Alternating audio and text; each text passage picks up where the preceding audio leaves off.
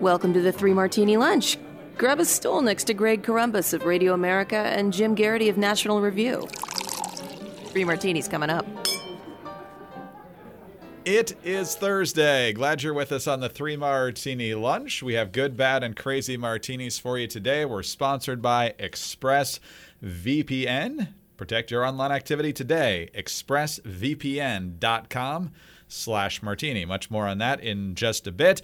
Jim, let's start with our good martini, which unfortunately is premised in a really horrible martini, and that's the fact that China essentially crushed freedom in Hong Kong, uh, life in prison, uh, other major penalties for even the slightest different uh, criticisms of the Chinese government. They're now going after the books of school children. I mean, it's it's ugly, it's quick, and the world has been far too silent on this. Although, of course, other things have been going on.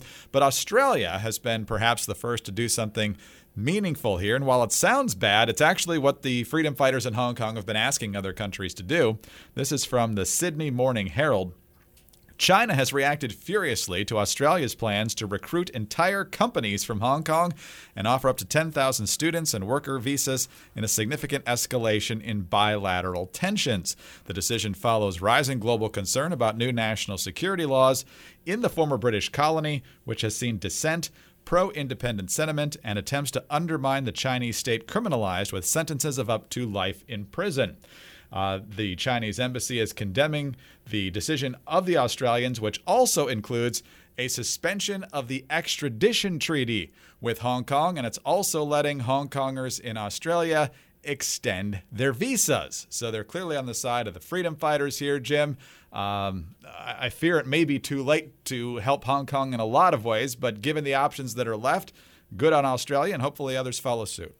Indeed, Greg. And, you know, for Americans who haven't been able to hear as much, obviously, there's some American news media uh, institutions. This just isn't that big a story, just isn't as interesting as uh, the latest, you know, controversies in Washington or something like that. To put it in perspective, that uh, the Acela corridor folks can understand what China is doing in Hong Kong is kind of like what Ezra Klein is doing to Matt Yglesias at Vox. uh, not allowing him to say what he wants, suppressing his speech, restricting how he can express himself, uh, but even even more harsh, just for perspective to get that there. Um, for those who found that that joke too inside baseball, I apologize.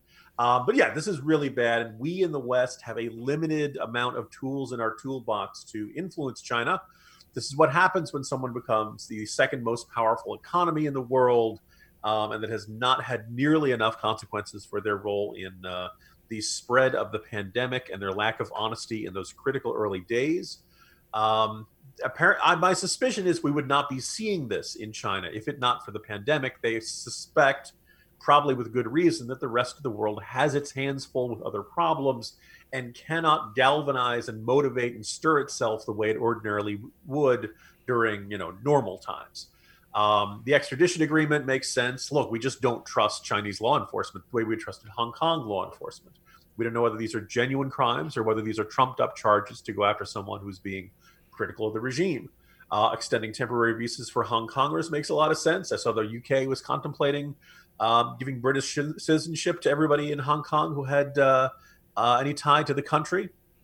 I think it's something we probably should contemplate. Now, my colleague Michael Brendan Dougherty made the very valid point that if by doing so, we are probably helping everyone who is the most um, ardent lovers of liberty, the people who are most likely to push for reforms, the people who are objecting most strongly to what uh, to China's takeover and the way China wants to rule Hong Kong from here on out.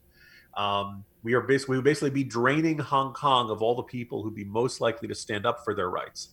On the other hand, these are the people who are most likely to get harmed by a you know newly strengthened oppressive regime. So, um, but anyway, it's one of those things. Where, the other thing which probably can keep in note is the more Western powers do this, the more we allow people to leave who want to leave, the more we tell our people not to head out there they also said that they are going to give advice to citizens about traveling to Hong Kong, saying that look, the way this new interpret this new security law is being interpreted, if you're Australian, uh, you may get detained on vaguely defined national security grounds, and you may get sent to China uh, for Chinese justice, not for the justice people have been used to seeing in Hong Kong.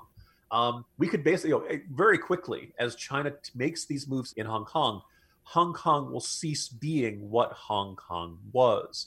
And as we all know, Hong Kong was exceptionally prosperous. It was a place of innovation. It was a place of uh, freedom compared to mainland China. And that freedom not only came in freedom of political expression, but it also came in the form of freedom to innovate, freedom to experiment, freedom to try new ideas. This is one of the things that made Hong Kong so prosperous. So, you know, in Hong Kong, China may be getting another mainland China city, and they're going to get the same kind of mainland China economic effects there. So, um, this may be, but this is a way of exacerbating the cost to China. Glad to see Australia doing it. Glad to see other Western countries doing it. And I hope our country continues to go down a similar path. Jim, I'm not a frequent consumer of the Sydney Morning Herald, but their second paragraph talking about the new national security laws in Hong Kong, which has seen dissent, pro independent sentiment, and attempts to undermine the Chinese state criminalized with sentences of up to life in prison. I feel like if it was the New York Times, that'd be like paragraph 27 uh, and they somehow find a way to make you know Trump the bad guy. You know, Trump's not even mentioned in the in the story as far as I can tell. Amazing. As uh, as our old friend Exurban Jon, I think it was, said that you know the or maybe it was Iowahawk. I think it was Iowahawk who said you know the job of modern journalism is to cover important stories with a pillow until they stop moving. that's exactly right. Unfortunately, that's the way they look at it. But uh, speaking of expressing yourself freely, which is no longer an option in Hong Kong, uh, you still have that option for now, but it doesn't mean you want everybody knowing about what you're looking at online. I mean, what if you wanted to look up uh, the alt right or uh, some other nefarious group, uh, Louis Farrakhan? All of a sudden, everybody thinks you're fans of these people because your internet service provider uh, all of a sudden knows all this stuff, and who knows what could be used to to hurt you. And I know what you're probably thinking. Why don't you just use incognito mode. Let me tell you something. Incognito mode doesn't actually hide your activity. It doesn't matter what modes you use or how many times you clear your browsing history, your internet service provider can still see every single website you've ever visited. That's why, even when you're at home, you should never go online without using ExpressVPN. You know, something a lot of people don't know. It doesn't matter if you get your internet from Verizon or Comcast or any other local internet service provider your internet service provider can legally sell your information to ad companies. ExpressVPN is an app that reroutes your internet connection through their secure servers so your ISP can't see the sites that you visit. ExpressVPN also keeps all of your information secure by encrypting 100% of your data with the most powerful encryption available. You know, most of the time, users of ExpressVPN don't even realize they have it on. It runs seamlessly in the background and is extremely easy to use. All you have to do is tap one button and you are protected. And ExpressVPN is available on all your devices phones, computers, even your smart TV. So there's no excuse for you to not be using it. I wonder if the Chinese government can detect whether you've got ExpressVPN because if they can't see where you're online in Hong Kong, uh, that could be a big advantage for you. But you can protect your online activity today with the VPN rated number one by CNET and Wired. Visit our exclusive link, expressvpn.com slash martini, and you can get an extra three months free on a one-year package. That's expressvpn.com slash martini expressvpn.com slash martini to learn more. All right, Jim. Um, it keeps getting shoved to the back burner, which is odd in a year divisible by four, but it's a presidential election year. And we know that President Trump is going to be up against Joe Biden in this campaign. And as of right now, everybody is expecting at least one and probably multiple presidential debates. Historically, over the last few cycles, there have been three presidential debates. But uh, some folks are wondering whether there's going to be an excuse related to coronavirus or something else to either limit or perhaps scrap the debates altogether. And New York Times columnist Thomas Friedman has given the first indication that there may be a movement afoot here. He wrote yesterday in the New York Times that Joe Biden should not agree to debate President Trump unless two conditions are agreed upon. He says that the conditions should be that Trump must release his tax returns from 2016 to 2018, and given Thursday's Supreme Court decision, that might actually happen, and that both campaigns should agree on having a real time fact checking team hired by the nonpartisan Commission on Presidential Debates. Friedman suggested, quote, 10 minutes before the scheduled conclusion of the debate, this team re- would report on any misleading statements, phony numbers, or outright lies that either candidate has uttered. That way, no one in that massive television audience can go away easily misled. He says debates have always had ground rules. Why not these? He also says uh, Biden has the high ground here. He should not go into such a high stakes moment ceding any advantages to Trump. Trump is badly trailing in the polls, he says, and needs these debates much more than Biden does. So, uh, Jim, we know how nonpartisan the nonpartisan fact checkers are, so I'm sure this would uh, be completely acceptable to everyone. Yeah. So, you know, first of all, on the coronavirus thing, we saw Joe Biden and Bernie Sanders hold a debate six feet apart from each other, no traditional handshake, um, right before the pandemic, I guess probably back in March, right as the pandemic was really getting serious. Um, so there's really no reason this can't happen. Um, you know, there's no real good argument of, oh, the pandemic is so bad. We can't. you know, there's, you can have minimal people in the studio. You don't need an audience. It may not look like previous presidential debates, but there's really no reason for that to be a reason to not have them. Um, almost every year, particularly the presidential level, but you see this in gubernatorial races and Senate races and House races and other you know races like that. Um, there's usually a bunch of kabuki theater around the uh, preparations for the debate. There's a lot of every little detail has to be negotiated. Are they standing at podiums? Are they sitting at a table? Who are the moderators? How long does it break? Do they have commercial breaks? Do they get to have a water glass? Do they get to take, you know, have a pen and paper to take notes? All these things get hashed out by the campaigns. And usually, like the most petty little uh, details can turn into these sorts of things. But all, you know, 99% of the time, this really, this is posturing every campaign wants to say we're willing to have debates but they're ducking them because they're scared you know. So they like to put something on the table that they know the other side's going to object to. When the other side objects they say look at them they're scared. They're looking for any excuse to not debate et cetera, et cetera. i had kind of figured we would get something similar to this. You know there are a lot of people who thought oh there's no way donald trump's going to get on the debate on the same stage as with uh, hillary clinton particularly after the the, the uh, access hollywood tape came out. It, most of the time these debates actually happen. Tom Friedman writing this is the first kind of, you know, there's a canary in the coal mine, first little indicator that there might be some Democrats out there who go, you know, maybe Biden doesn't need to debate and maybe he shouldn't debate. And by the way, from where I sit, he definitely should. We've had at least three presidential debates for almost every single uh, cycle for recent years. Uh, you know, I don't see any reason why they shouldn't. Uh, I don't think the like this debate could go badly for Joe Biden. This debate could also go badly for Donald Trump. Neither one of these guys are the most eloquent guy. And when, Friedman says, "I demand fact checking," boy, I hope uh, if if they genu- you know, if they really did that and they really applied fact checking, I think you could do damage to both of them. Unless you know, uh, Tom Friedman really does believe that any you know African American who supports Trump is not actually black. Uh, Joe Biden has his own issues with accuracy of his statements. I recall in a debate a few years ago where he said that you know the United States and the French had kicked Syria out of Lebanon. And uh, Greg, I do you remember the, the time we joined the French to get the Syrians at? Out of Lebanon? No. It, it, it's like this. It was like he hallucinated a war, and everyone just kind of nodded and smiled. And my, my former colleague Jonah Goldberg likes to observe that. Uh, uh, Joe Biden could say, "Get these squirrels off of me," and everyone would say, hmm, "Deep, it's just instinctive, interesting, mm, thought provoking." You know? Um, so I think this probably won't amount to much. But Friedman saying it is kind of intriguing. And it does, my suspicion is if Friedman is saying it, he's hearing it from other people. And you're starting to hear these kinds of murmurs of, well, you know, look, this debate probably wouldn't go badly for Biden, but it could. Biden seems to be ahead. Even Rasmussen has Biden up by 10 right now. So if you're well ahead, why take risk? We've seen Biden not leave his basement in Delaware for uh, months and months. This seems to be working well for him. If you're doing well, line up in victory formation and just try not to fumble the ball. Lest Herm Edwards grab it and take it all the way back to the end zone. Sorry, Giants fans. Um, but that's you know this this is the strategy of the Biden campaign, and each big thing that you do, including a debate, is a new variable that could go wrong your way. So if you're winning, why why not stick with what you know?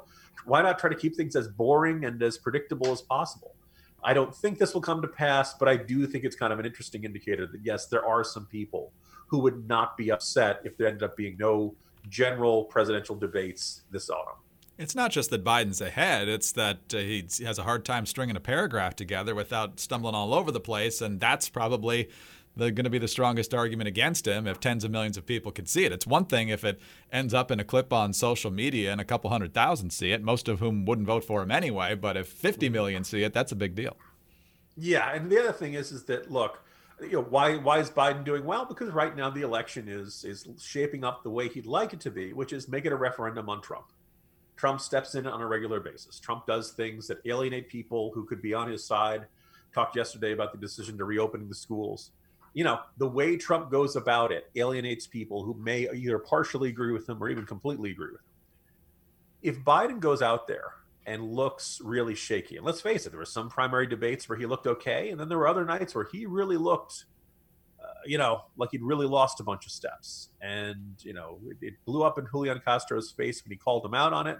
But that's in a Democratic primary from a guy who's at 1% and looks kind of desperate. You know, Joe Biden goes up there and can't remember something.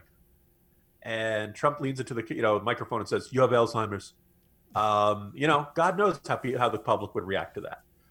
Joe Biden, you know, this the, the concern about Joe Biden being too old for the job and not physically and mentally able to handle the stresses and duties you know, you don't have to be a right wing maniac to think that, right? There, there were a bunch of Democrats who were looking at him in these debates and look and had their, you know, concerns about them. Biden's really old, and it's not just you know, age isn't just he, he looks really old. He sounds really old. His sentences kind of go in these kind of meandering half sentence, jumping around here and here. And I'm sure are listeners to the podcast who are saying, "Oh, really, Jim? You're someone to make that kind of accusation." But anyway, like I, you could just see a scenario where the debates don't go well for Biden, not you know, a policy issue, but just on the sense that he looks geriatric and Americans start having doubts about it. Do they end up jumping to Trump pile? I don't know. But I, I do, you know, maybe they start looking around third party or Democrats get discouraged. You know, you can see a scenario where this goes badly for Joe Biden. And so I think there are some Democrats who'd just be perfectly happy to skip the debates this year. Well, I think you're right about that. Uh, Joe Biden was floundering until the party rallied around him, of course, to stop socialism, until the party decided it really was socialist, or at least a bigger chunk than we realized back during the primary season, unless these are all Bernie people out in the streets. Jim, as we transition to our crazy martini here, um, among those people who uh, just decided America's not that great, Don Lemon over at CNN. I mean, if Black Lives Matter, the official organization, is not paying this guy, uh, he's doing them a lot of work for free. And so, one of the things he was doing in his little confabs, I know most people don't watch CNN, but uh, late in the Cuomo show, he kind of does this repartee with Don Lemon because Lemon follows him on the schedule. And uh, so they go back and forth about a number of things. And they were talking about uh, should the founders uh, be as respected and revered as the, they have been throughout most of our history. And so Don Lemon decided to inject this. I wish you could see the look on Chris Cuomo's face. It's not often that I feel sorry for Chris Cuomo, but uh, his reaction here is priceless. He didn't say anything in response, but it, the reaction was still priceless. Take a listen. But here's the thing Jesus Christ, if you believe in, if you, if that's who you believe in, Jesus Christ, admittedly was not perfect when he was here on this earth. So why are we deifying the founders of this country? Many of whom owned slaves, and in the Constitution, the original one, they didn't want. Uh, they, they put slavery in there that that slavery uh, should should be abolished because it was the way the king wanted. And then the, the Congress said, no way. Jim, there's so much to unpack here. First of all, the fact that Don Lemon and presumably others on the left know so little about what tens and hundreds, perhaps, of millions of Americans believe in terms of their faith is stunning here, even for the left. Uh, the perfection of Christ is a critical part of the whole Christian doctrine. I don't think I need to tell most people that. Uh, and then, of course, as most people have said with the founding fathers, is that nobody said they were perfect. Uh, even they wrestled with uh, slavery, and some of them obviously uh, weren't as aggressive as we probably would have liked them to be. But uh, ultimately, they they saw forward in the Constitution by ending the slave trade and so forth. And so, overall, their contributions to the freedom of mankind clearly outweighed their flaws and they're deserving of respect. Nobody ever said they were perfect, yet Don Lemon's out here on the far left wing making zero sense whatsoever. You know, Greg, for months now, I've wondered who you would have to be to generate a wow, that guy's dumb look on the face of Chris Cuomo. And now we know. Secondly, uh, and I say this as someone who used to appear on CNN. I haven't been invited lately. I don't know if it's because uh, you know things I write because of times I've criticized the network, or just uh, maybe I'm just not good at this. Um, but I want to, you almost want to say, Jeff Zucker, if you're out there, you've decided that in prime time, the two people that Americans need to hear from, the two people, we have 320 some million Americans out there, and you've decided that the two figures that Americans need to get some perspective from, get some words of wisdom, to absorb all the knowledge and judgment are Chris Cuomo and, and Don Lemon. Like they, these are the two you've managed to pick. They you got to figure that had to be the absolute scraping the bottom of the barrel.